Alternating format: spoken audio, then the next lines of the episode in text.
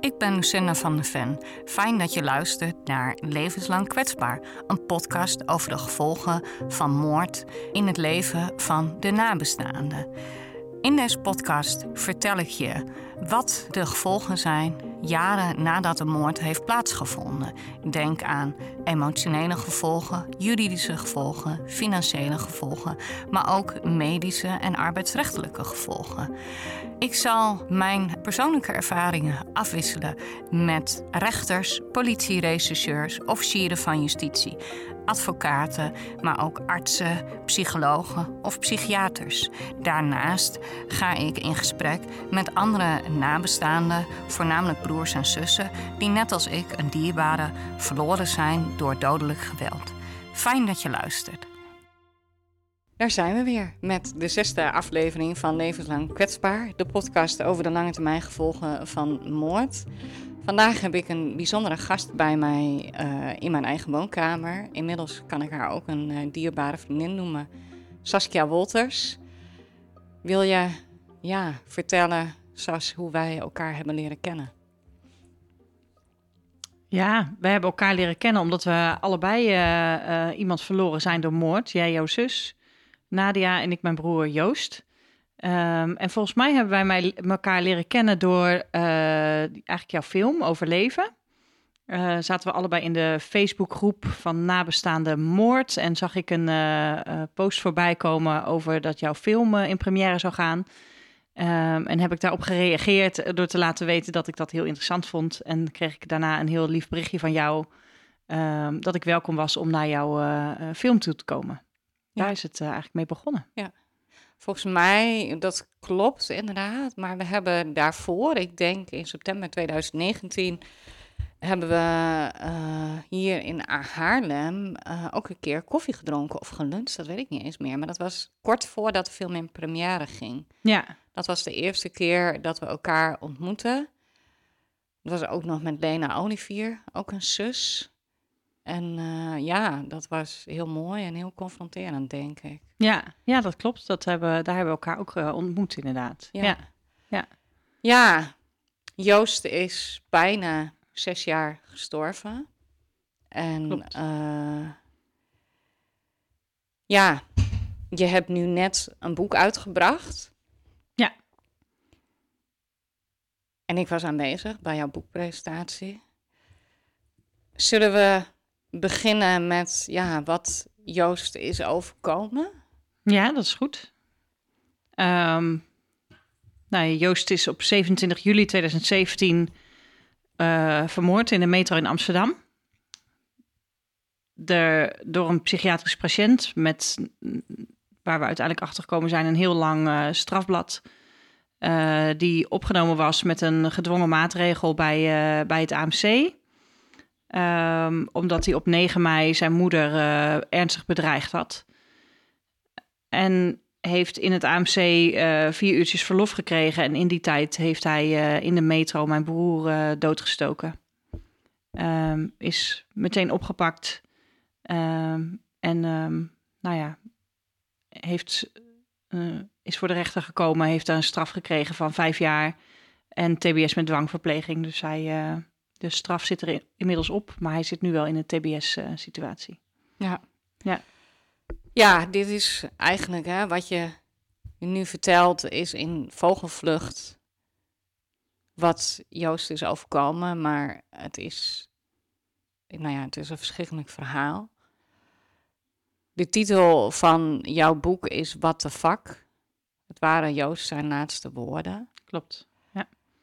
En ja, eigenlijk, wanneer is de zoektocht naar de waarheid, als ik het zo mag zoeken, wanneer is die begonnen? Want uh, hè, je komt uit een gezin eh, waarvan we net het mooie woord uh, vonden, politiek criticus. hè, dus jouw ouders en Joost zelf ook, die waren altijd uh, nou ja, genuanceerd kritisch hè, op, het, op het handelen van de overheid en op uh, verschillende soort, uh, ja, instanties. Maar ja, de aanleiding voor Joost zijn dood, of de, de reden waardoor hij kon overlijden, is dat er een aaneenschakeling van missers heeft plaatsgevonden, waardoor Philippe O. Ja, op vrije voeten was. Ja, klopt. Ja. Nou ja, sowieso, Joost was natuurlijk gewoon een, een, eh, een uh, mijn broer, de zoon van mijn ouders, de partner van, van Annemiek, uh, net vader geworden, zoontje van acht maanden, hardwerkende man. Um, je ziet totaal niet aankomen dat je broer, vader, uh, partner, zoon om het leven gebracht kan worden. Dus ja, het is enorm schokkend om zoiets te horen te krijgen. Dus eigenlijk begint zo'n zoektocht, in ieder geval in onze situatie, meteen. Je, je denkt, hoe kan dit gebeuren? Hoe kan het dat Joost zijn leven verliest terwijl hij gewoon op weg is naar huis, naar zijn, naar zijn partner en zijn kindje? Ja. Um, dus vragen ontstonden eigenlijk heel snel van hoe, hoe kan dit? Wat is er gebeurd? Wie heeft dit gedaan? Waarom heeft hij dit gedaan? Wat is er aan vooraf gegaan? Uh, heeft Joost een aandeel gehad? Is er een ruzie ontstaan? Dus eigenlijk begon het daarmee dat je gewoon vragen hebt, omdat je wil weten hoe zoiets verschrikkelijks uh, plaats kan vinden als je in een, in, in een heel regulier, redelijk regulier uh, leven zit, leidt. Ja, zonder dat Hoe je... kan het dan dat je opeens wordt doodgestoken? Ja, ja hè, het, het nieuws dat Joost uh, was overleden, en niet zomaar was overleden, dat hij is vermoord, dat sloeg letterlijk in, hè, als een donderklap bij heldere hemel. Ja. Wat mij raakte in jouw boek, is de zin, uh, en dat zie je ook terug in de AT5-documentaire, waarvan de link uh, later, uh, hè, die plaats ik bij deze aflevering. Maar jouw moeder, die zag in het NOS-nieuws, of dat, ja, zagen jouw ouders dat een 38-jarige man in de metro door een misdrijf om een leven was gekomen. En dat bleef bij jouw moeder hangen. Ja, klopt. Maar bij jouw vader niet, begrijp ik.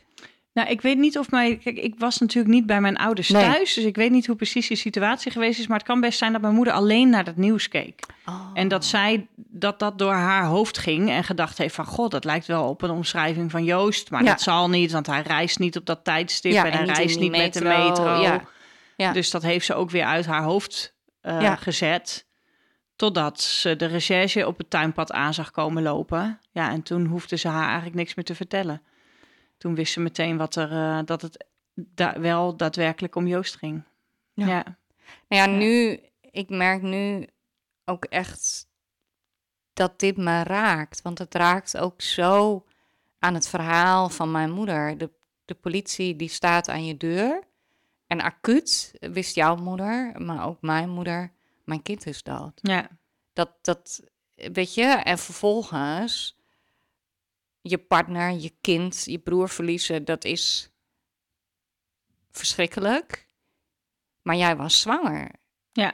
Weet je, dat, dat, nou ja, ik, ik, ja, ik heb daar geen woorden voor, hè. Dat, Nee, dat is ook een bizarre combinatie die eigenlijk gewoon niet te doen is. Ik was hoogzwanger inderdaad van mijn zoontje.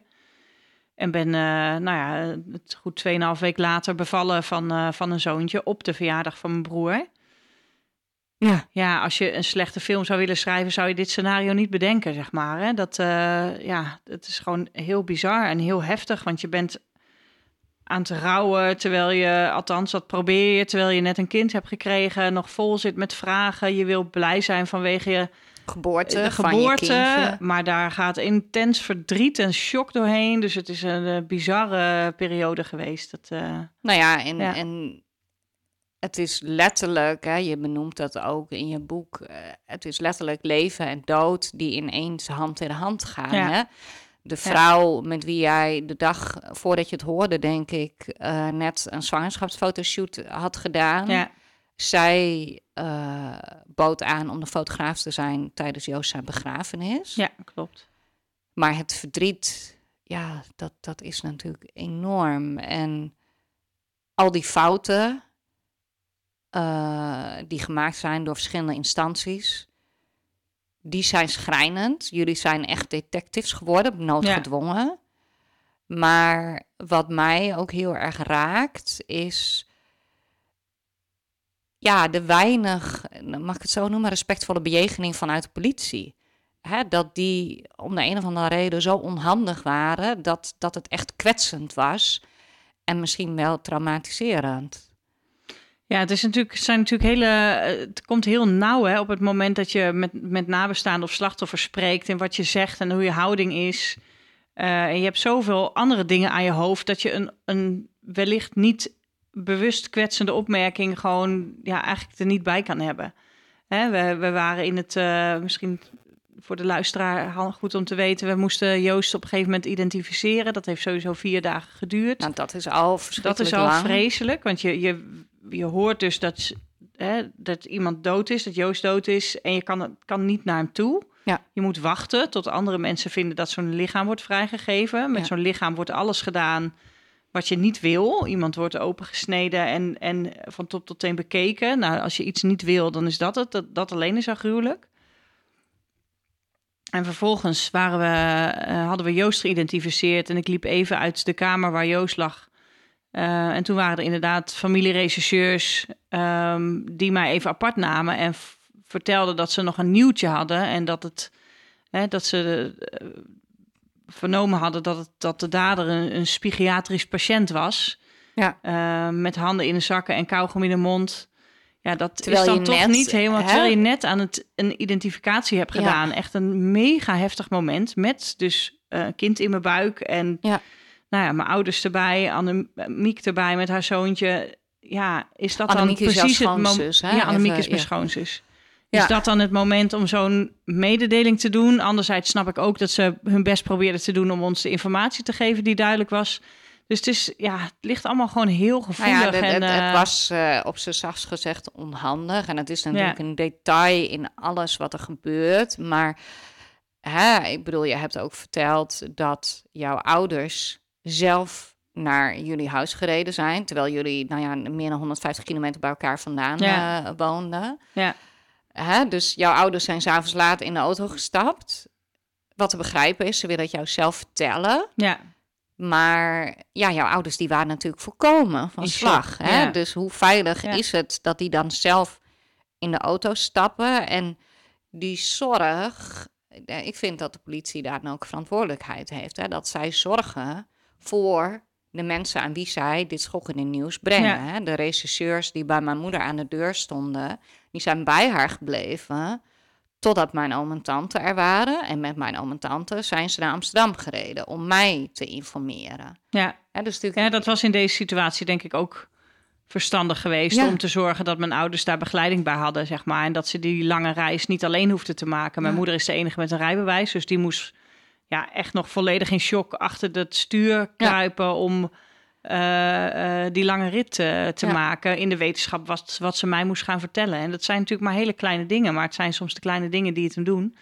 Nou ja, het, het die, is, het is heel groot in je verwerking. Wat mij ook opviel in je boek, want dat wist ik niet of niet meer je schrijft dat het, hè, als familie wordt je zelf ook gehoord over wie was het slachtoffer. Hè? Eigenlijk doet de politie natuurlijk onderzoek, heeft iemand uh, bewust of onbewust toch een aandeel gehad in het delict? Was er een aanleiding hè, voor de moord?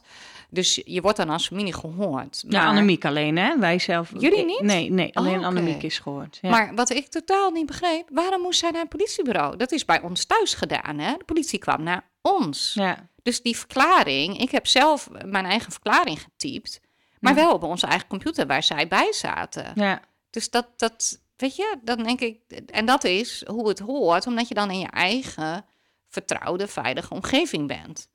Ja, ja, waarom dat is en welke protocollen daaraan ten grondslag liggen, dat weet ik niet. Maar het is natuurlijk sowieso heel heftig als je als partner net ja. hè, uh, uh, je geliefde verloren bent en vervolgens zelf gehoord wordt om te kijken of daar niet iets ja. zit waardoor, dat, uh, waardoor jij een aandeel zou kunnen hebben. En het gaat natuurlijk uiteindelijk vooral om, en dat kan je zien op het moment dat je weer wat verder afstaat, en dat, ze, dat het duidelijk is dat ze geen aandeel gehad heeft. Ik bedoel, dat mm. was natuurlijk hier heel snel in duidelijk. Maar het is een heel heftig moment dat je, ja. dat je dan zelf eigenlijk ter verantwoording geroepen wordt voor de dood van je partner. Ja. Ja. Ja. Maar zo zijn heel veel momenten gewoon heel heftig. Hè? Ik bedoel, dat weet je zelf ook. Er komt zoveel voorbij waarnaar ja. gevraagd wordt waar je naartoe moet of wil. Rechtszaken, de confrontatie met een dader. Je, nou ja, eh, hoe je je werk weer op moet pakken. Er zijn natuurlijk zoveel moeilijke momenten die eh, aan bod komen nadat je te maken krijgt met moord. Dat is gewoon Ja. bijna een fulltime baan om daar eh, nou ja, mee bezig te zijn. Ja, en over die fulltime baan gesproken, hè? jij had eh, gewoon een baan. En je meldde je niet ziek omdat je al in zwangerschapsverlof zat. Ja, klopt. Vervolgens ben je bevallen op Joost zijn verjaardag, wat natuurlijk super pijnlijk is. Tegelijkertijd mag ik zeggen dat het misschien ook weer mooi is, omdat hè, eh, Jip, jouw zoontje en Joost daardoor ook echt verbonden zijn. Dat waren ze misschien al, Ja. maar nu... ja, veel mensen zeggen dat inderdaad. Maar ik, ik kan daar zelf nog niet... bedoel, ik snap dat iedereen dat ontzettend mooi vindt. Mhm. Maar voor mij betekent het dat het de verjaardag van mijn zoontje... nooit alleen maar de verjaardag van mijn zoontje is. Hij krijgt Er zit niet ook de 100% altijd- aandacht die je hem zou willen geven op zijn verjaardag. Ja, ja, ik ga ook altijd, eh, mijn gedachten gaan ook altijd uit naar Joost die er niet meer is. En Ja. naar zijn verjaardag, hoe we die altijd vierden en dat dat niet meer kan. Ja. Dus eh, het, het, het, Het is een- eigenlijk vooral pijnlijk. Ja, punt. het is ook heel pijnlijk. Ja, ik had graag een eigen verjaardag voor mijn zoontje gehad daarin. Ja. Ja. Ja. Ja. Ik, ja, nou ja, dat is eigenlijk ook alleen maar logisch. Ja, maar ergens is het ook heel mooi. Hè? Ik bedoel, Joost en ik hebben vaak genoeg gegrapt. Eh, toen ik zwanger was, wisten we natuurlijk dat dat rondom zijn verjaardag ook eh, dat Mhm. ik zou bevallen. Dus we hebben vaak genoeg gegrapt van, eh, oh ja, het zou toch grappig zijn als ik op jouw verjaardag zou bevallen. Dus ik zie het ook wel als een soort laatste rotgrap van mijn broer om dit nog even te regelen of zo, als dat, als dat zou kunnen. Ja. Ja. Nou ja, misschien kan het wel. Ja. Ehm. de rechtszaak vond ik in ieder geval als buitenstaander, die was heel snel, binnen een jaar. ja. Maar op dat moment waren er een heleboel feiten nog niet bekend, toch? Ja, klopt. Ja, wij zijn natuurlijk, zoals, ik, zoals we aan het begin al zeiden, zijn we vanaf dag één eigenlijk bezig geweest met vragen die we hadden. Mhm. We hebben nadat ehm, Joost eh, overleden was en begraven, hebben we op 9 oktober 2017 een gesprek gehad met de, met de zaaksofficier. Daar zat ook de teamleider van, het, eh, van de politie bij. Ehm, en vooraf hadden we, nou, ik denk 60, 70 vragen ingediend die we hadden ten aanzien van de dood van Joost.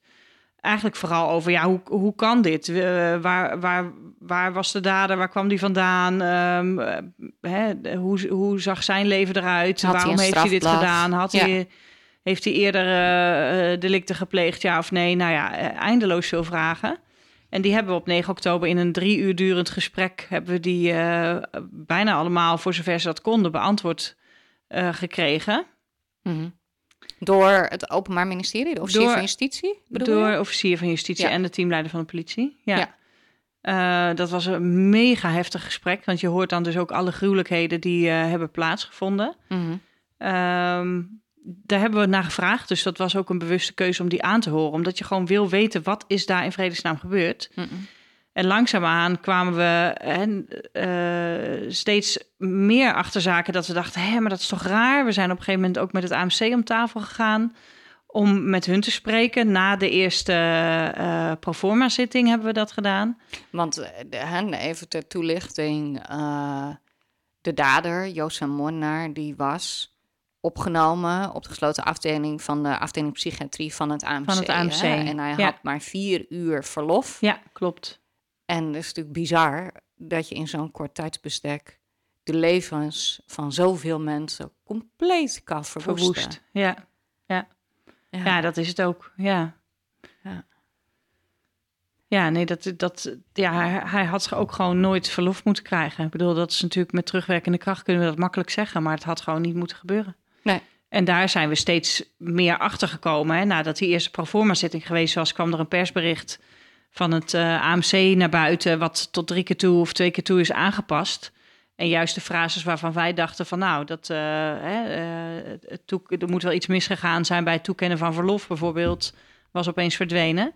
Dat we dachten, hè, wat raar, waarom wordt dat er opeens uitgehaald? Waarom verandert de formulering? Waarom Ja. verandert dit persbericht? Ehm, nou ja, dat waren wel dingen dat we dachten, oh ja, hoe, hoe, wat gebeurt hier? En doordat we die vele vragen hadden over die daden, van ja, hoe, hoe kan het nou Hè, we hadden tijdens 9 oktober, op 9 oktober te horen gekregen dat hij dus al eer- veel eerder delicten had gepleegd. Al eerder een pijnmaatregel opgelegd had gekregen. Toen hij 16 was, had hij al een poging doodslag op zijn naam. En die pijmaatregel, hè, want j- jij schudt dat even uit jouw mouw, maar Ja. ik wist eh, ook niet... de- de- De plaatsing in justitiële jeugdinrichting. Ja. Dus hij, hè, dat is wat dan in de volksmond eh, Jeugd de jeugd TBS. TBS genoemd wordt. Ja.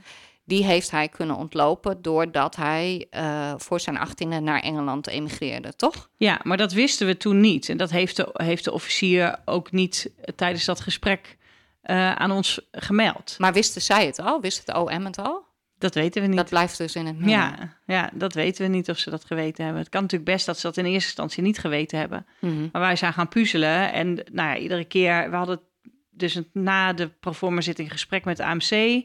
We hebben heel uitgebreid gesproken met de geneesdirecteur, de psychiater en eh, een directielid. En zij vertelde ons onder andere, want dat was ook een lang gesprek, dat de, voor, eh, dat de dader voorwaardelijk vrij was, dat ze contact hadden gehad met de reclassering.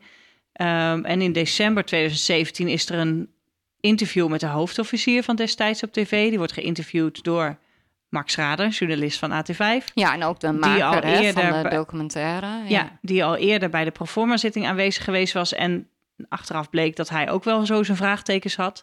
Dus die is daarop door gaan vragen. eh, waarop de hoofdofficier laat weten dat deze dader niet in beeld was als zijnde gevaarlijk. En niet voorwaardelijk eh, in vrijheid was gesteld. En toen dachten we, dat is raar. Ja. Het kan namelijk niet zo zijn dat het AMC zegt... eh, deze dader was voorwaardelijk vrij en we hadden contact met de reclassering. Deze man, hè, de hoofdofficier, zegt dat dat niet zo was. Ze kunnen niet allebei gelijk hebben. En wat was het delict waarvoor hij dan een voorwaardelijke straf kreeg? Een gewelddadige overval op een tankstation. Ja. Precies. Ja. En heeft hij daar dan voor gezeten? Of... Ja, hij heeft daar eh, twee jaar gevangenisstraf voor gekregen. Mhm. Maar nadat er onderzoek gedaan is door eh, onder andere dus Max Rader van AT5 en Elsbeth Stoker van de Volkskrant, ehm, bleek dat tijdens die strafzitting de rechter de pijnmaatregel eh, eh, Niet in beeld had. nou ja, in ieder geval niet in beeld had eh, in de zin van dat dit nog niet ten uitvoer was gelegd. Bovendien heeft de rechter gewerkt met een incompleet strafdossier. Mhm. Ehm, de dader is nadat hij de pijnmaatregel opgelegd had gekregen op zijn zestiende, eh, inderdaad naar, eerst naar Ghana, daarna naar Engeland gegaan. Maar ook in Engeland heeft hij heel veel misdrijven gepleegd en heel veel vastgezeten. En hij is daarom ook uitgezet uit Engeland. Ja, en toen kwam hij in Nederland. Toen kwam hij in Nederland, heeft hij, als we even een periode overslaan, die overval gepleegd. Ehm, maar er is door de rechter niet gezien dat hij in Engeland ook allerlei misdrijven heeft gepleegd. Sterker nog, in het vonnis valt te lezen dat de, dader, of dat de rechter laat weten dat de dader in de afgelopen vijf jaar voorafgaand aan de overval geen misdrijven heeft gepleegd. Nou, dat klopt helemaal niet. Nee, hij heeft wel dus dan- degelijk misdrijven gepleegd, alleen niet in Nederland. Dus hij had het strafdossier gewoon niet compleet. Nou ja, Dus bij, na die gewelddadige overval, wanneer is die geweest? 2015. Dus eh, de, de misser begint al in 2015 dat hij toen een hogere straf had moeten krijgen. Wellicht, hè, met de kennis van nu, omdat de rechter toen een oordeel heeft geveld op basis van een incompleet dossier. Ja, het begint al eerder, want hij heeft in 2000, eh, of hij heeft in, nou, ik weet even de data niet uit mijn hoofd, maar hij heeft dus die pijnmaatregel opgelegd gekregen op zijn zestiende. Ik weet even het jaartal niet uit mijn hoofd. Ehm, En heeft, ondanks dat hij die pijnmaatregel had, naar Ghana kunnen vliegen. En ja, dan, hoe kan je dan naar Ghana vliegen als jij gewoon een openstaande pijnmaatregel op je naam hebt staan? dan Daar gaat dus, al iets eh, mis, hè? Bij de douane. Want dat had bij de douane al belletjes moeten gaan rinkelen. Ja. Dus daar, daar gaat het al mis.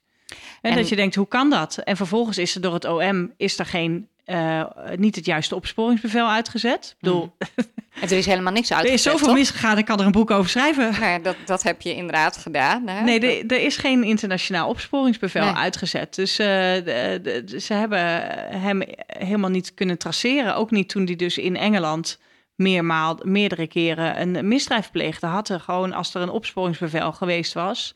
had hij in zijn kraag gevat kunnen worden daar... en naar Nederland teruggehaald kunnen ja, worden. ze, ze hebben geen poging gedaan om hem te traceren. Dat is het. Hè? Dat er de, bijna een soort afweging eh, gemaakt lijkt te zijn van oké, deze, eh, ja, laten we maar zeggen, dader, crimineel, die is eh, gevlucht naar Ghana. Daar hebben we geen uitleveringscontract mee. Dus we gaan ervan uit als Nederlandse overheid dat die dader daar blijft. Ja, En toen ging hij naar Engeland. Maar had Engeland. Eh, hè, wat had Engeland kunnen doen? In de zin van hadden die ergens internationaal bekend moeten maken, bij Interpol bijvoorbeeld, van dit is een gewelddadige man. Want die kennis, wat er in Engeland gebeurd is, die had in Nederland bij de marechaussee bekend moeten Nou, als zijn. hij gesignaleerd geweest was op een goede manier, dan was hij in Engeland bij zijn eerste misdrijf al tegen de lamp gelopen. Dan Mhm. hadden die systemen met elkaar overeen moeten komen en had Engeland kunnen zien van hé, hey, deze man eh, heeft ook nog in Nederland wat openstaan. En daar had, daar had in ieder geval meer mee gekund. Hoe dat precies zit, dat, eh, dat gaat me te ver. Eh, Ja, maar dat is wel een cruciaal punt, hè? Want eigenlijk had Nederland toen dus al, alleen omdat het jeugd-TBS was, ja, ha- had Nederland misschien toen al een soort vinkje achter zijn naam moeten zetten, hè? Van Ja. deze man heeft eh, deze Wordt delicten gezocht, op want hij heeft een openstaande straf. Ja. Ja. Ja. ja.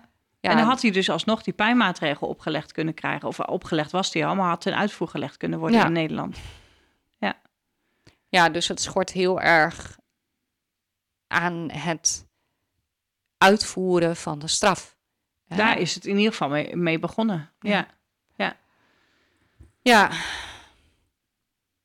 Nou ja, het is, het is simpelweg een nachtmerrie, denk ik. ja, dat is het zeker. Ja, je verwacht niet dat je in je leven in zo'n eh, situatie terechtkomt. Nee. Dat eh, heeft eh, grote gevolgen. Nou ja, dat, we, dat weet jij zelf. Ja. Hoe groot de impact van moord is op je leven, of in ieder geval kan zijn. Ja, en want hoe jij... lang je daarmee aan het worstelen blijft. Ja, ja Nadia is natuurlijk twintig en een half jaar gestorven nu. En die gevolgen, die zijn natuurlijk, die, die voel ik nog steeds. En Ja. er zijn natuurlijk heel veel momenten dat, eh, ja, dat je er minder mee geconfronteerd wordt. Maar eh, ja, en je haalt in jouw boek een aantal keren hè, de media aan, omdat er dan weer een, een moord of een vermissing in het nieuws komt. Ja, weet je, dat de, de, de zaken die heel veel aandacht krijgen, die raken jou, die raken mij. Ja, ja dat zijn allemaal triggers, hè? Die, eh, dat je toch ook weer teruggaat naar je eigen situatie. En Ja, denkt, oh jee, weer een gezin. ja wat Ja. geruineerd is. Ja. Ehm, ja, want we hadden het heel kort over jouw werk. Hè, je, ja, toen Joost stierf, had jij nog zwangerschapsverlof. Daarna heb je je ziek gemeld. Wat ik stuitend vond, is dat je schrijft dat jouw leidinggevende dan op een gegeven moment op kraamvisite komt, denk je.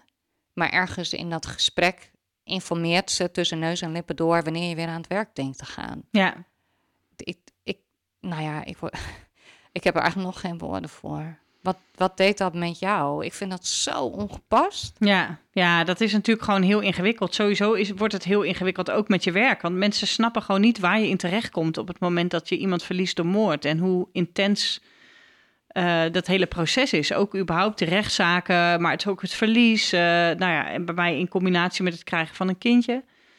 Ehm, Wat mensen doen het niet expres, maar er is gewoon heel veel ongemak over. Ja, shit, Ja. wat, wat moet ik hiermee? Hoe moet ik hiermee dealen? Hoe verhoud je je als werkgever tot een, een rouwende, in shock zijnde medewerker die te maken krijgt met, met van alles en nog wat wat er, wat er op je afkomt? Dat is ook voor een werkgever gewoon een enorme zoektocht naar hoe, hoe doe je dat? En ehm, ja, wat, wat werkt voor iemand? Nou ja, dit werkte voor mij in ieder geval niet. Want ik dacht echt, ja, als ik ook als ik gedwongen word om te gaan werken, dan neem ik ontslag. Want dat gaat gewoon nu niet. Nee, Eh, maar laten we eerlijk zijn. Ik denk dat dit voor niemand werkt. Hè? Dat je, je, je, je, ik bedoel, Jip was nog geen zes maanden, jouw zoontje. En je krijgt al de vraag voor je kiezen van, eh, goh, wanneer denk je weer aan het werk te gaan? Dat, Ja. dat, de, tuurlijk, er zijn variaties in het werk dat je doet. Maar iedereen is totaal in shock. En ik kan me voorstellen dat een werkgever zich ongemakkelijk voelt en zoekende is naar hoe ga ik met mijn rouwende medewerker om. Maar je hebt ook wel gepaste situaties en ongepaste situaties. Hè, dus ik vind niet dat je, terwijl je thuis bij iemand komt, kijk, als je op het spreekuur bent bij de bedrijfsarts, dan weet je dat de vraag komt: hoe gaat het met u, mevrouw Wolters? En ja, hoe denkt u zelf over het hervatten van uw werk? Denkt u dat dat eh, realistisch is en per wanneer? ja, Dan verwacht je die vraag. Je verwacht die vraag toch niet als jij iemand beschouwt met muisjes verdorie serveert? ja, ja. Ja, nee, dat, ja. Nee, Ja. ik, ik, ben, ik ben een beetje eens. Ja, nee, dat is niet per se het beste moment om daar eh, over Nee. in gesprek te gaan. Wat, wat voor werk deed jij precies? En waardoor, mm, ja, wa- waardoor was juist ook vanwege jouw baan het nog eens zo moeilijk, extra moeilijk om te kunnen reïntegreren in je oude functie? Ja, nou ja, dat reïntegreren is dus ook niet meer eh, gelukt. Maar ik was eh, eh, leidinggevende van, een, van de crisishulp in een deel van Nederland.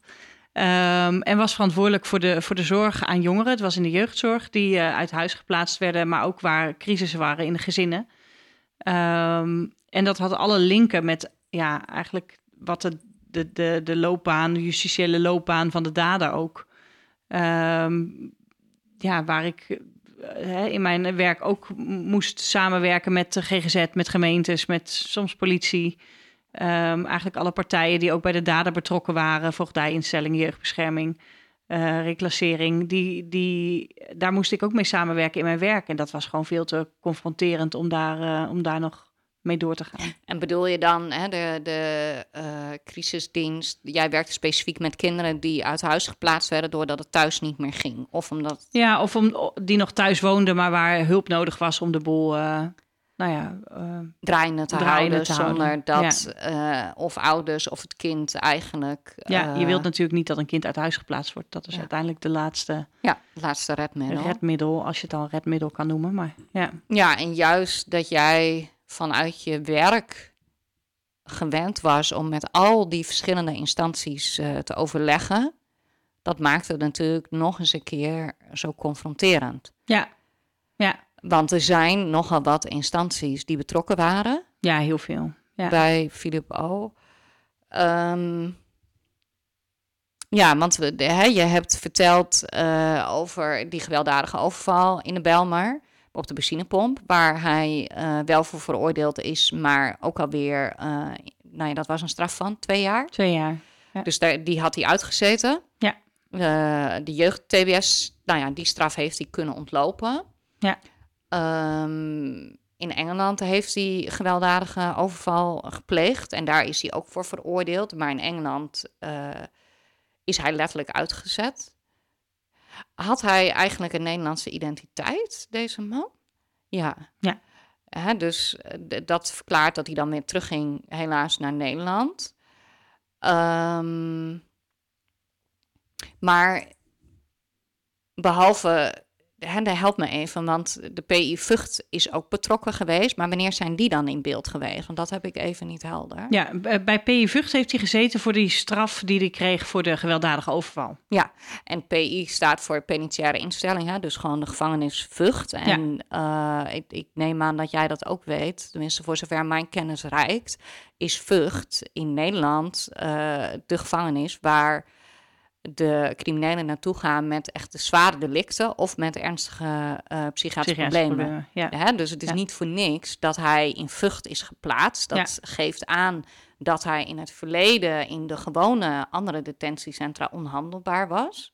Uh, Pascal F. heeft ook in, eh, is, nou, nou, die is niet begonnen in Vught, maar die is daar naartoe, nou ja, ik zou bijna zeggen gepromoveerd, hè, oneerbiedig. Eh, maar deze dader, die had dus zijn twee jaar straf uitgezeten en toen is hij op straat gezet.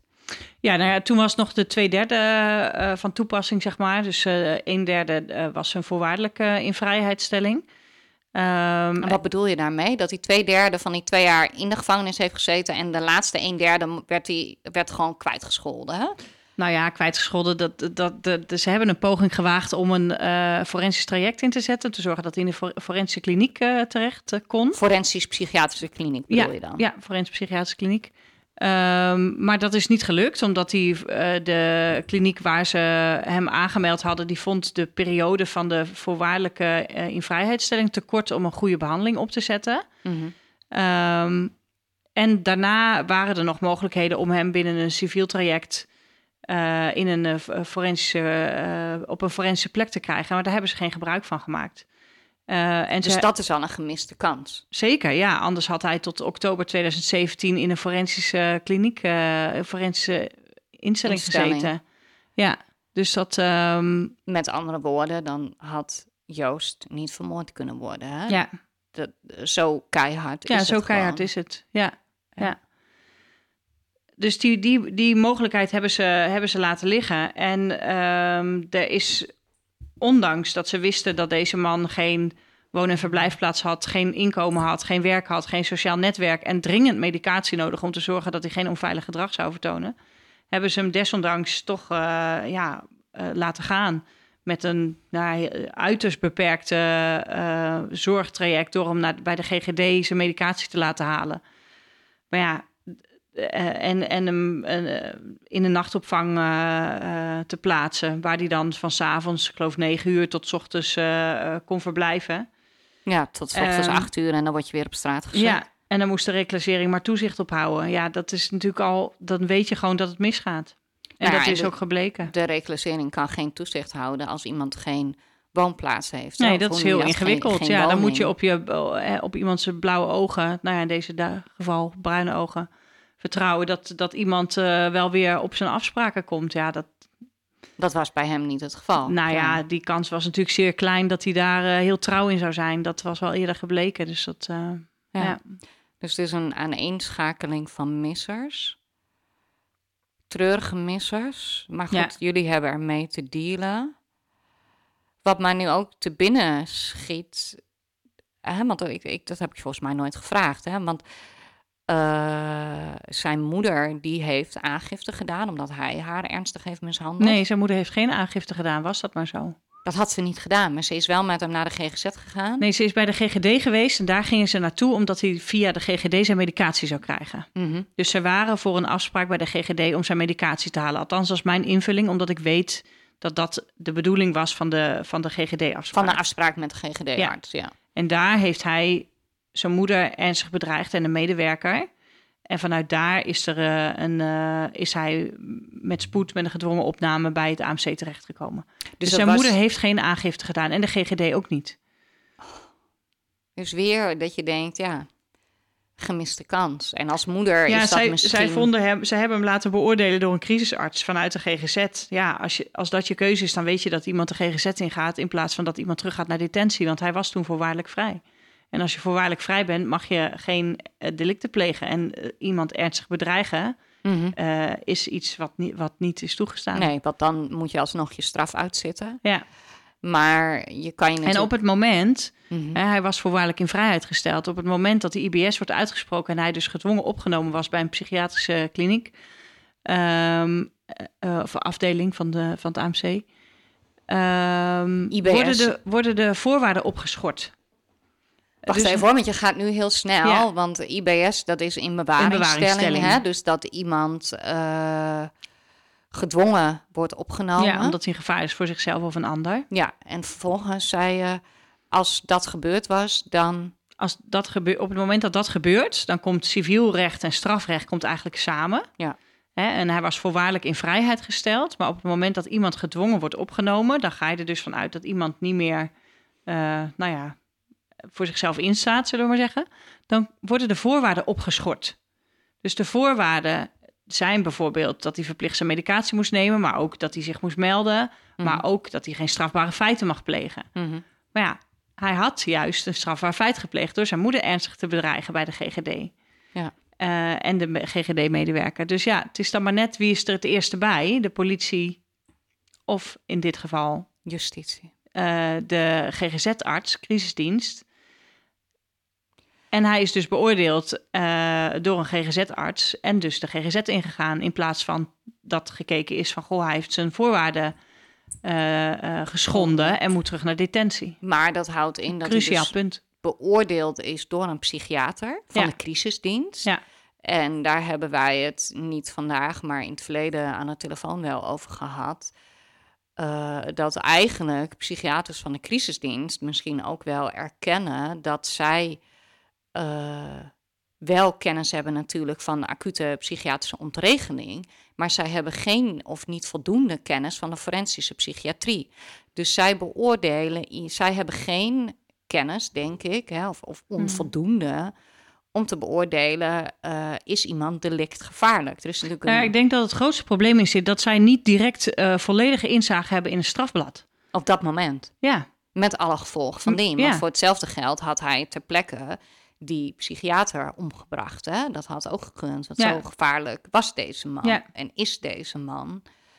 Ehm, Nou ja, zij, het, het is gewoon gevaarlijk omdat er informatie dus ontbreekt. ja, En hoe kun je een goede inschatting maken? Kijk, het is de vraag of hij beter afgeweest was in een eh, in detentie. Hè? Dat, dat is in een maar de vraag. detentiecentrum. eh, ja. Eh, ehm, maar, maar op zijn minst had hij voor, naar een forensische kliniek kunnen gaan om daar de juiste eh, inschattingen te kunnen en maken, de juiste begeleiding, de juiste zorg te krijgen. Eh, Hoop je. Dat, is, dat is niet gebeurd. Ja. Maar hebben jullie nu ooit contact gehad met die moeder? Is zijn moeder aanwezig geweest bij de rechtszaken? Nee. Nee, Nee. we hebben zijn moeder nooit gezien of gesproken. Nee. Nee.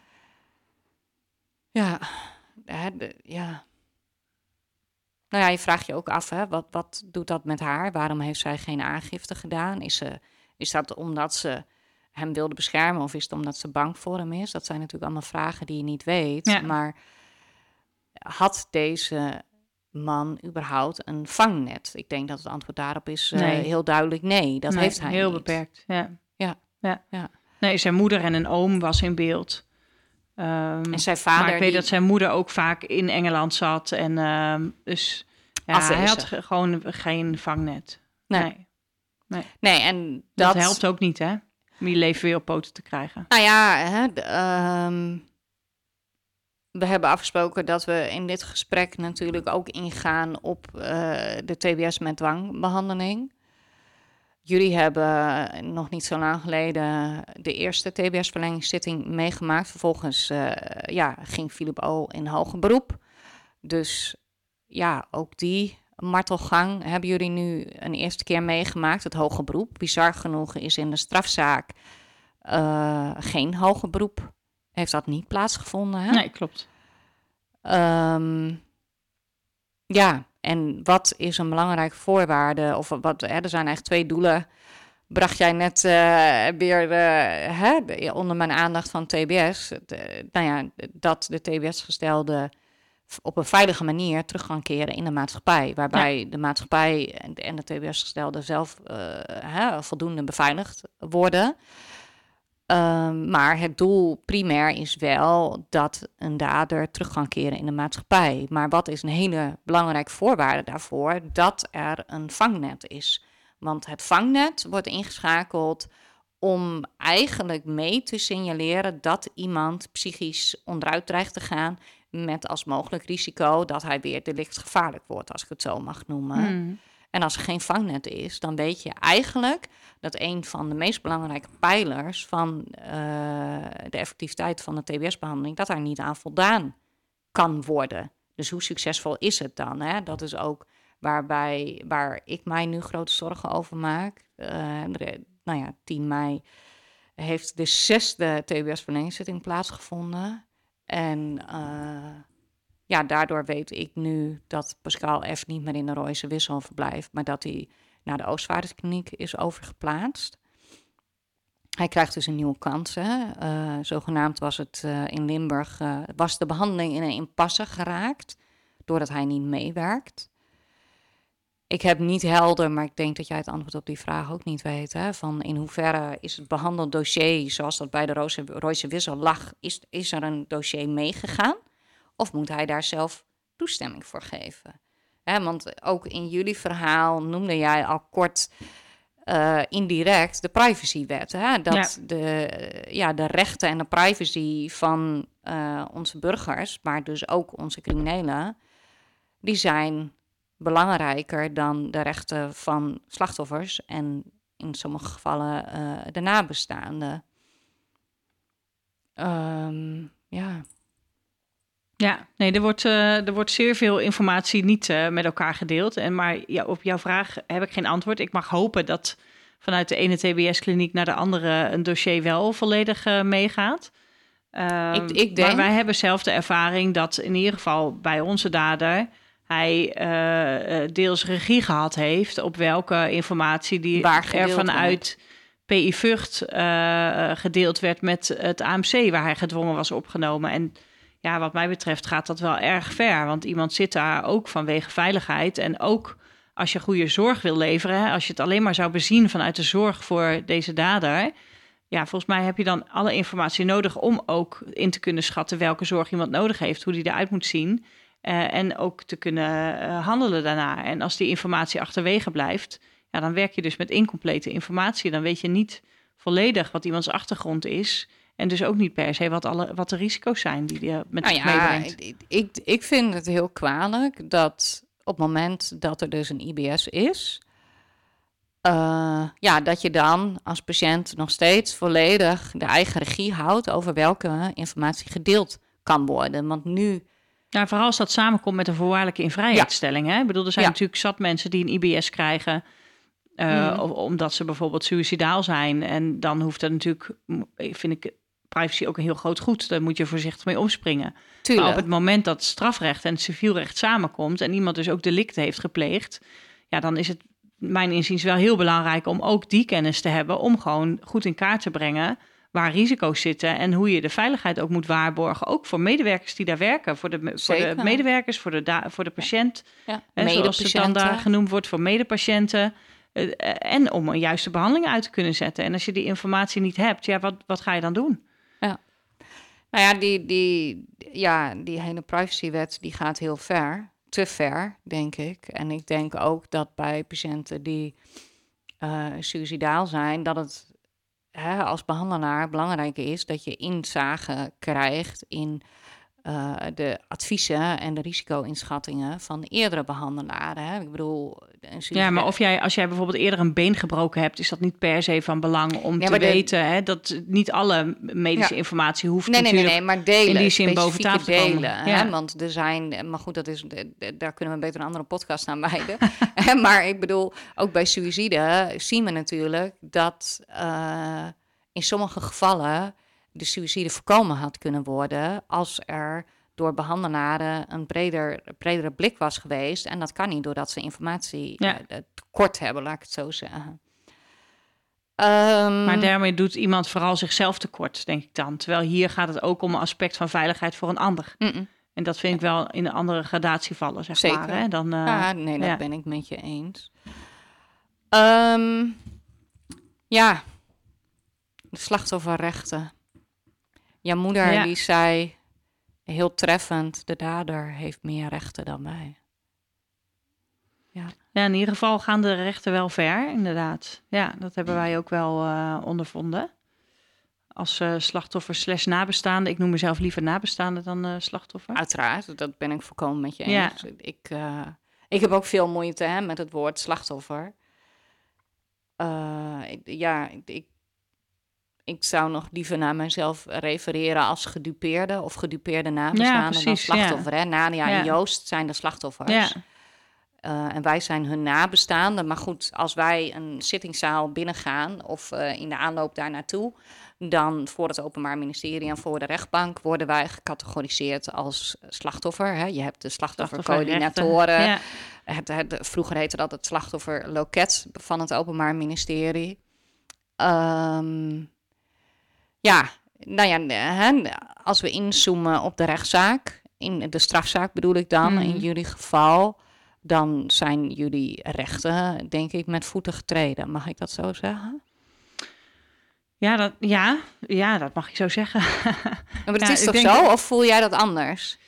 Uh, nou, ik, ik vind, ja, of het per se met rechten te maken heeft, maar ook eh, gewoon de hele manier van bejegenen vind ik op z'n zachtst gezegd niet uh, altijd even adequaat of prettig geweest. Mm um, als je het hebt echt over een recht, zeg maar, dan ja, vind ik dat zeker bij ons spreekrecht daar wel dingen anders gekund hadden. Wij wilden heel graag met z'n vieren spreken. Mijn vader, mijn moeder, Annemiek, mijn schoonzus dus en ik. Um, en als je de wet erop naleest, dan, dan moet dat kunnen. Dan mag een partner sowieso spreken en daarnaast nog drie anderen. Mm maar onze officier vond dat uh, niet nodig. Of uh, ik weet niet wat, precies wat haar achterliggende idee was. Maar dat werd in ieder geval door haar niet toegestaan. Dus dat hebben we moeten aanvechten. Mm En dat heeft, daar heeft een rechter uiteindelijk uitspraak over gedaan dat dat toch wel mocht. Um, en dan vraag ik me af, ja, welk doel heeft een officier dan om daarvoor te gaan liggen? Om te zeggen dat dat niet mag. Ik begrijp dat gewoon niet. Het gaat om, om tien minuutjes. Ja. Uh, terwijl de hele, hele verdere dag gaat om de dader. Uh, ja, ik zou niet weten waarom je daar niet even tien minuten gebruik van mag maken. Ja. Dus dat is natuurlijk gewoon een hard recht wat je hebt. Um, maar verder gaat het natuurlijk ook om de manier van omgaan. Hè. We hebben op 7 of 9 oktober, zoals ik al verteld had, 2017 een gesprek gehad. Heel uitgebreid heeft ze echt netjes gedaan, valt niks over te zeggen. Maar vervolgens hadden we naar aanleiding van dat gesprek nog veel meer vragen. Omdat je verder na gaat denken over, hé, hey, maar hoe kan dit dan? Mm. En hoe heeft dit dan in elkaar gezeten? Um, waarin zij heeft laten weten van ja, hè, de, als je nog vragen hebt, laat het me weten. Ik zal ze proberen te beantwoorden. Uh, als ik geen tijd heb, kijk of dat via kan via de uh, teamleider van de politie. Nou, vervolgens hebben we vrij snel daarna weer nieuwe vragen gestuurd. En heeft het tot 10 april geduurd voordat we daar uh, reactie op kregen. Hebben echt hard moeten werken om weer met elkaar om tafel te zitten. Een half jaar, hè? Dat is persoonlijk. Ja, dat is echt heel lang. En dan denk ik, ja, dat is niet per se een recht, maar het was toch wel netjes geweest als daar wat eerder werk van was gemaakt. Als je weet dat mensen zo staan te springen om, om antwoorden. En, en dat, die, ja. die vraag, hè, waarom stelden jullie die niet bij de politie rechtstreeks, bij de familieregisseur? Nou, omdat de familieregisseurs helemaal geen antwoorden hadden. Die, die wisten zelf ook niet hoe alles in elkaar zat. dus dat we, niet. Nou ja, begrepen het niet, maar zij moesten dat ook weer gaan navragen. Dus ja, ja dan maar dat is word je een taak? soort. Ja, maar als je dan iedere keer geen antwoorden krijgt, of omdat ze het zelf ook niet weten, of omdat ze dat ook weer uit moeten zoeken, ja, dan is dat niet de beste weg, zeg maar, om, om Mhm. uh, te bewandelen. Wij wilden gewoon antwoorden van die officier hebben en die had ze ook. Mhm. Uh, alleen uh, werd er geen tijd gemaakt om die te geven. Dus je bent continu, dat is natuurlijk met alles op het moment dat je met moord te maken krijgt, continu afhankelijk van, de, de tijd, de agenda en de goodwill van een ander. Uh, Mhm. en daarin heb je gewoon uh, best het nakijken als nabestaande. Ja. ja. Ja, en of het in een recht vast te leggen valt, ik weet het niet. Maar de, het is in ieder geval fijn als je, hè, eh, als je vragen hebt, eh, te woord gestaan wordt binnen een afzienbare tijd. Want het zijn, het zijn geen vragen, het zijn vragen die ertoe doen. Het zijn Ja. vragen die impact hebben op je leven en waar je gewoon een antwoord op wil hebben. Nou ja, je wil het antwoord omdat je wil begrijpen wat er gebeurd is. Hè? Ja. Ik, ik, ik denk dat je herkent, er gaat een film zich afspelen in je hoofd. Maar er zijn allemaal zwarte vlekken in die film. En je wil die gaten, die wil je opvullen met informatie. Ja. En met ieder En je wilt ook weten of de film klopt, hè? Ja, ja, dat bedoel, ik. ja. Ja. Dus iedere keer met ieder nieuw stukje informatie pas je die film aan. Ja. En ja, je bent nou ja, bezig om je een beeld te vormen, die film voor je te zien. Wat is er gebeurd? En je, om te kunnen begrijpen hoe het onvoorstelbare heeft kunnen gebeuren. Hè, dat iemand van wie je houdt, die zo dichtbij je staat, dat die het leven is ontnomen, bewust door een man. Weet je, je wil, tenminste, hè, zo zitten jij en ik in elkaar en ook onze ouders. Je wil begrijpen Ja, je wat snappen. wat heeft er Ja. gebeurd? Wat, is er, wat, wat heeft er plaatsgevonden Ja. en hoe kon het zover komen dat dit gebeurt? Ja, ja en bij is- ons kwam daar ook natuurlijk nog eens bij dat er heel veel instanties betrokken waren bij deze dader. Waardoor we van nou ja, verschillende instanties verschillende antwoorden krijgen. En dat ga je, gingen wij naast elkaar leggen en denken van ja, maar wacht even. Het kan, dit kan toch niet allebei kloppen? Het kan Ja. toch niet zo zijn dat hier dit gezegd wordt en daar dat gezegd wordt? Dus hoe verhoudt zich dat tot elkaar? Dat wil je weten, dat wil je snappen, daar heb je vragen over. Ja. Of in ieder geval, wij hadden daar vragen over. En dat je denkt van ja, maar het is toch heel raar hè, eh, eh, dat, er, dat er verschillende eh, dingen gebeuren. En dat, dat, nou ja, die vragen wilden we ook gaan stellen.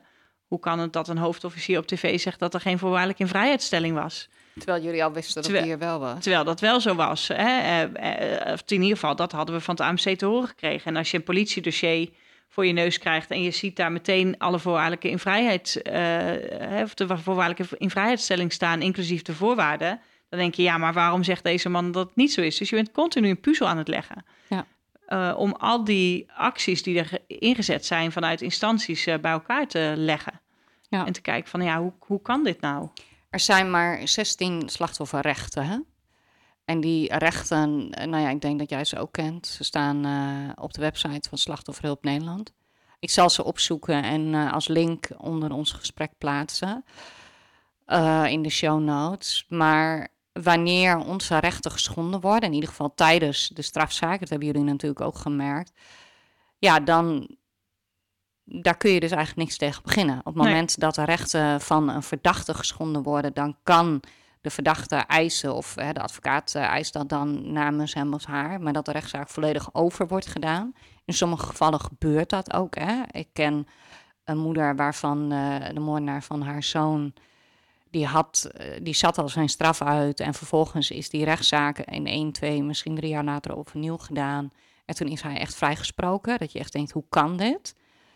Um, maar jij kan als gedupeerde familie niet eisen dat de strafzaak over wordt gedaan. Want ik zou mij voor kunnen stellen dat in jullie geval dat jullie graag tussen aanhalingstekens een hoger beroep hadden gewild. Klopt ja. dat? Ja.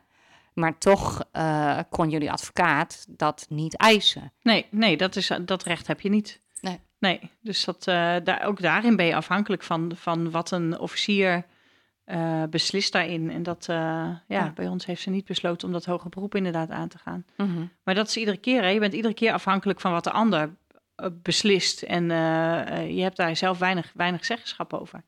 Dat, dat, dat vloeit, gaat natuurlijk in alles, gaat dat door. Dat, dat begint al, wat ik net al zei, met een, met een lichaam wat door een ander wordt bepaald wanneer dat pas vrij wordt gegeven. Dat überhaupt wordt bepaald dat zo'n lichaam onderzocht wordt uh, ja. bij een forensisch instituut om te kijken wat er is gebeurd. En je snapt dat ergens wel, maar je wordt alles uit handen geslagen. En zo ook nou ja, bij zo'n rechtszaak of met alle instanties waarmee je te maken krijgt. Je bent iedere keer ja, uh, aan de goodwill van een ander overgeleverd of je, of je wel of geen informatie krijgt. Mm -hmm.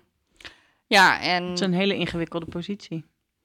Nou ja, je bent afhankelijk van de professionaliteit van die ander. Ja. En uh, nou ja, de, trouwens ook van de instanties. Hè? De, maar je bent ook afhankelijk van hun bereidheid om uh, empathie te tonen en compassie te tonen met jouw situatie. Ja. Want laten we eerlijk zijn, het is niet zo moeilijk om iemand vriendelijk en respectvol te bejegenen. Het kan tijd kosten. Maar tijd mag in dit geval niet een excuus zijn. Ik bedoel, nou ja, ik noemde het net al, hè, we hebben nu zes uh, TBS-verlengingszittingen achter de rug. Dat is exclusief de hoge beroepen. Ik, ik denk uh, dat Pascal F., hè, hij noemt zich nu uh, Jacob. Dus nou ja, daar vind ik natuurlijk ook iets van, hè, dat je je tweede naam als roepnaam gaat gebruiken alsof Jacob onschuldig is en alleen Pascal een moordenaar is. Maar ja, tot zeg maar Even kijken, vier jaar geleden wisten wij bijvoorbeeld niet dat je voorafgaand aan die TBS-verlengingszitting een inhoudelijke bespreking kunt aanvragen met de officier van justitie. Hè, nou, jullie weten dat nu wel, jullie hebben dat ook gedaan, je moeder en jij. Um, ja, maar het wordt je ook niet actief verteld, nee, hè? Dat is nee. natuurlijk als je een brief krijgt van het IDV, nou ja, dat kennen we natuurlijk allebei, informatiepunt detentieverloop. Dan, dan is dat een redelijk uh, uh, nou ja, zakelijke kale brief. Uh, waarin ze mij in ieder geval niet eens uh, met mijn naam noemen, maar gewoon geachte heer, mevrouw. Mm -mm. Uh, ja, dat is bij dan... niemand zo. Het, het, is onpersoonlijk. Maar dat, dat IDV, hè, want die informeert je over de verloven van ja. de dader. Uh, of de TBS'er en het slachtofferloket, of de, bureau slachtoffercoördinatoren moet ik zeggen. Die informeren je wanneer die TBS-zittingen is. Ja, oh ja, ik gooi die twee door elkaar. Ja, je hebt precies. gelijk. Ja. Um, en jullie hebben toen verzocht hè, van ik wil graag een gesprek. Nou ja, ja. ik, ik maar het wordt niet in zo'n brief, daar begint het eigenlijk al ja. mee, hè? dat je niet je volledige informatie krijgt, ja. maar dus alleen een datum met een tijd en waar het plaatsvindt. Ja. Uh, maar en je de, moet maar zorgen dat je er bent. Je moet maar zorgen dat je er bent. Maar er is ook niemand die, uh, die je daarin begeleidt, zeg maar. Hè? Er is niemand die vooraf even vraagt van... goh, hoe is dat nu voor u dat u weer in die rechtszaal zit... weer de confrontatie hebt met die dader? Heeft u nog dingen die voor u belangrijk zijn. Ik bedoel, je moet het verder maar uitzoeken. Um, maar er wordt dus ook niet in vermeld van... goh, er is een mogelijkheid als u daar behoefte aan hebt... om uh, voorafgaand aan de zitting een, een, gesprek uh, aan ja. te vragen. Ja, ja dat, dat, dat wordt je gewoon onthouden daardoor. En als je dat niet weet, dan heb je gewoon pech. Dan zit je daar gewoon zonder voorinformatie of wat dan ook. En ik vind dat, ik vind dat uh, wel bijzonder. Ja, dat zou veel beter geregeld kunnen worden. Nou ja, en, en hoe weet het? Uh, je wordt natuurlijk, hè, en dat is waar ik mij nu uh, meer hard voor maak. wij hebben als, uh, nou ja, hè, ik categoriseer natuurlijk ons als nabestaanden wel onder de groep slachtoffers, zou ik maar zeggen. Ook omdat dat vanuit de rechtspraak zo hmm. benoemd wordt. Maar wij hebben tijdens die TBS-verlengingszittingen hebben we geen recht op juridische bijstand. Nee. Ik heb uh, twee jaar geleden hè, een mediation- en strafrechtverzoek ingediend. Vier jaar geleden stond er ineens in de stukken dat Pascal spijt zou hebben van zijn daad. De behandelaren die, vonden, die waren van mening dat zij dachten dat die spijt oprecht was. Nou, daar had ik grote vraagtekens bij. Ik bedoel, hij heeft 15 jaar ontkend hè, enige betrokkenheid te hebben bij Nadia haar dood.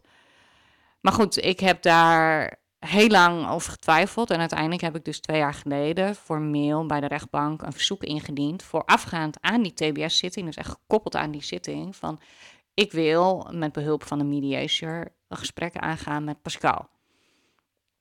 Um, nou, je kan ook bemiddeling krijgen via het bureau perspectief herstelbemiddeling. Dat gaat helemaal buiten de strafketen om, wat relatief eenvoudiger is.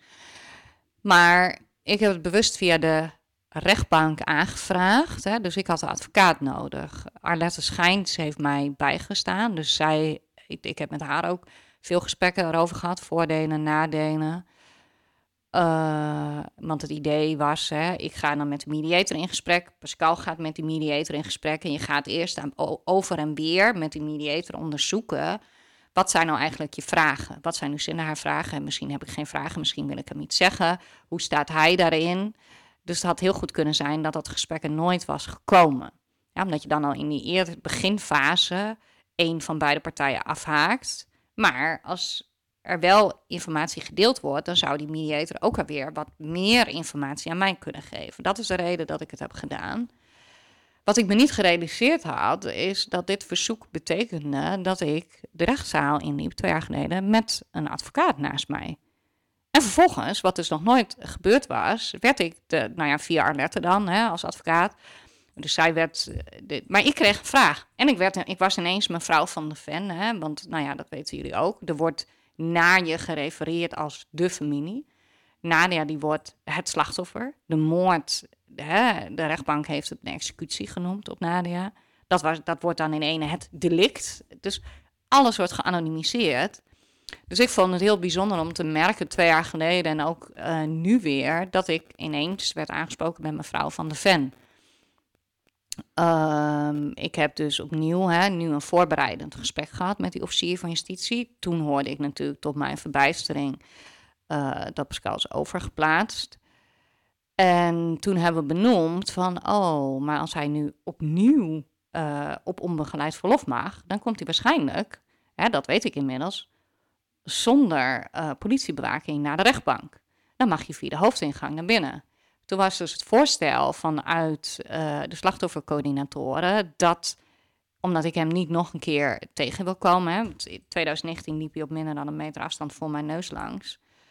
Dus het voorstel was nu om dat dan te voorkomen of ik dan via de zijingang de rechtbank wilde betreden. Want dan zou ik hem niet tegenkomen. En ik ben nu zo mondig dat ik gezegd heb, ja pardon, wie is hier de misdadiger? Hij toch? Ik niet. Hij heeft een gebiedsverbod voor hm. Utrecht. Dus uh, eind van het liedje, ik ben via de hoofdingang naar binnen gegaan en hij is met zijn begeleider via de zijingang naar binnen gegaan. Maar je moet heel duidelijk formuleren wat jouw wensen zijn. Hè? Dus ik heb nu uh, maandag ook een telefoongesprek gehad. Een soort na-evaluatie met de officier van justitie. Hoe kijkt zij terug op de zitting? Gaat ze in hoger beroep? Stel dat de rechtbank één, één jaar op, oplegt. Nou, hè, dat wist ze nog niet, want dat is een beslissing die in overleg genomen wordt. Maar je merkt, doordat wij nu zo lang meedraaien, weet ik veel beter welke vragen ik moet stellen. En welke voorwaarden ik moet stellen, waardoor het voor mij te doen is. En die, die, die mogelijkheden, die zijn er. Maar ze worden je niet aangeboden. Nee, ze worden je niet aangereikt. Je krijgt daar gewoon in die zin uh, geen begeleiding in. Dat, dat zou wel echt van meerwaarde zijn op het moment dat daar uh, beter naar gekeken wordt. En hoe ook slachtoffers en nabestaanden daarin begeleiding zouden kunnen krijgen. Nou ja, ik, ik ben oprecht van mening dat uh, ook slachtoffers en nabestaanden bij de TBS-verlengingszittingen juridische bijstand zouden moeten krijgen. En dan natuurlijk gesubsidieerde juridische bijstand. Want dan denk je, ja, de dader die krijgt dat ook. Maar uh, het doet ook iets met ons. Zeker. Ja, nee hoor, daar, sta ik, uh, daar ben ik het volledig mee eens. Ja. Um, Ja, de TBS zelf, daar kunnen we nog uren over praten, denk ik. Hè? Ja, dan kunnen we een nieuwe podcast opnemen, denk ik. Ja, hoe weet het? Uh, ik denk inderdaad, want er is nog heel veel wat we kunnen bespreken, misschien moeten bespreken. Um,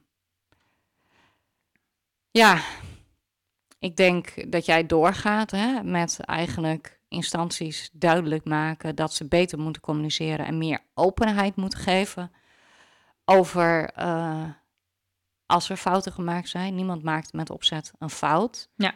Maar het is natuurlijk belangrijk dat. Nou, het liefst voordat er fouten gemaakt worden. Hè? Dat, uh, ja, ja, je, juist je moet meer met elkaar gedeeld en samengewerkt wordt om ja. te voorkomen dat dit soort dingen gebeuren. Ja. ja. Nou ja, en ik heb natuurlijk uh, voor het eerst overigens hoor. Ik heb een brief geschreven naar de rechtbank. Wat ik ervan vond dat Pascal weer uh, zoveel vrijheden heeft. En met name hoe gevaarlijk ik dat vind. Uh, en ik denk oprecht dat deze dader, Pascal F. of Jacob, eigenlijk dat hij nog steeds zo gevaarlijk is en zo weinig ziekteinzicht heeft. Dat ja, het risico te groot is dat hij opnieuw een moord begaat of een uh, ernstige mishandeling pleegt. En ik heb in mijn brief afgesloten met ja, eigenlijk de zin die jij uitsprak tijdens de presentatie van jouw boek. Hè? En dat is dat de beslissing van iedere professional, of dat nu denk ik uh, binnen de tensie is, binnen de reclassering, binnen de gewone gezondheidszorg, maar zeker ook binnen de uh, forensische psychiatrie en ook de gewone psychiatrie, de beslissing van hè, de professional die kan daadwerkelijk een toekomstig leven redden of kosten. Ja. Ja. Ja. Ja, ik denk dat dat echt zo is. Dat je, dat je professionals goed bewust moeten zijn van het verantwoordelijke werk wat ze hebben. En ik denk dat ze dat vaak ook wel hebben. Uh, maar dat dat uh, soms even ondergesneeuwd wordt door allerlei andere zaken. En dat het goed is om dat goed op netvlies te hebben. Dat jouw ja. beslissing inderdaad uh, veel leed kan veroorzaken of voorkomen. En ik hoop dat vooral dat laatste goed in beeld blijft. Nou ja, 9 van de 10 keer gaat het natuurlijk ook goed. Ja.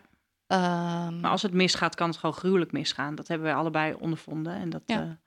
Nou ja, dat wil je ik, niet. Ik denk dat we beide een angst delen dat de daders uh, van jouw broer en mijn zus, dat die opnieuw Nieuw toeslaan. Ja, ja, zeker. hè, en Ja. die angst. eh, ja, ik hoop dat dat leidt tot wijze keuzes eh, van de rechters die over het lot van deze daders beslissen. Ja.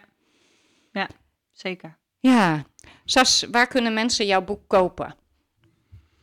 Eh, bij eh, de uitgeverij kunnen ze hem bestellen. Dat is growingstories.nl. Maar ook via alle online eh, boekenwinkels. In, in veel reguliere boekenwinkels. Zeker van, van Libris. Daar van- is hij te koop. De Ja. titel is Wat de vak. Eh, hij is natuurlijk inderdaad de online boekwinkels is hij te koop. Ja. En mensen kunnen jou ook volgen op social media. Hè? Zeker, ja. Je zit op LinkedIn en op Facebook, Instagram en Twitter niet, denk ik. Nee, hè? vooral op LinkedIn. Ja, precies. LinkedIn ben je erg actief, dus daar kunnen mensen jou volgen en eventueel zich bij jouw netwerk aansluiten. Ja, nou, het lijkt me fijn, Sas, eh, om nog een keer verder te praten. Dat Zeker, gaan we we... zijn lang niet uitgepraat. Nee, inderdaad, laten we dat doen. Dankjewel voor dit mooie gesprek en dat je Jij ook, dankjewel. Naar Haarlem wilde komen om, eh, nou ja, hier in mijn woonkamer jouw verhaal te delen. Graag gedaan, dankjewel voor de mogelijkheid om eh, met elkaar in gesprek te gaan. Ja. Nou, dit was eh, weer een nieuwe aflevering van Levenslang Kwetsbaar. Fijn dat je opnieuw geluisterd hebt. Ik hoop dat je mijn podcast interessant vindt en leerzaam vindt. Ehm, ik wil jou als trouwe luisteraar vertellen dat ik besloten heb om eh, even een pauze van ongeveer drie maanden in te lassen. En dat doe ik een beetje noodgedwongen. Ik denk namelijk dat de content die ik deel waardevol is voor lotgenoten, maar zeker ook voor professionals. Maar op dit moment eh, kost het mij geld om deze podcast te kunnen maken. En nou ja, hè, iedereen die weet natuurlijk eh, dat ik eh, op dit moment een sociale uitkering ontvang. Dus ik wil op zoek gaan naar eh, fondsen en subsidiemogelijkheden voor mijn podcast. Dat betekent ook dat ik mijn website moet gaan optimaliseren. Maar ik heb ook een missie en dat is dat het mij steeds duidelijker wordt dat ik een expertisecentrum dodelijk geweld uh, van de grond wil gaan krijgen. Ik denk dat het belangrijk is dat dit er komt. Maar dat kan ik natuurlijk niet alleen. Dus ik wil uh, de komende maanden mij eerst oriënteren ja, wat er mogelijk is om dit te realiseren. En natuurlijk ga ik weer verder met mijn uh, podcast. Maar ja, dat doe ik dan uh, halverwege de zomer of na de zomer. Dus ik hoop heel graag tot dan. Bedankt voor het luisteren. Dankjewel voor het luisteren. Als je je abonneert op deze podcast, krijg je automatisch een melding wanneer er een nieuwe aflevering verschijnt. Door een review achter te laten help je mij en andere nabestaanden om de problemen waar wij tegenaan lopen meer bekendheid te geven. Fijn als je dat wilt doen. Wist je dat er ook een documentaire is verschenen over de gevolgen van de moord op mijn zus Nadia van der Ven? Overleven is te zien op YouTube. Ook kun je mij huren als gastspreker voor lezingen en ik ben columnschrijfster. Meer hierover kun je vinden op mijn website www.lucindavandeven. Tot de volgende keer.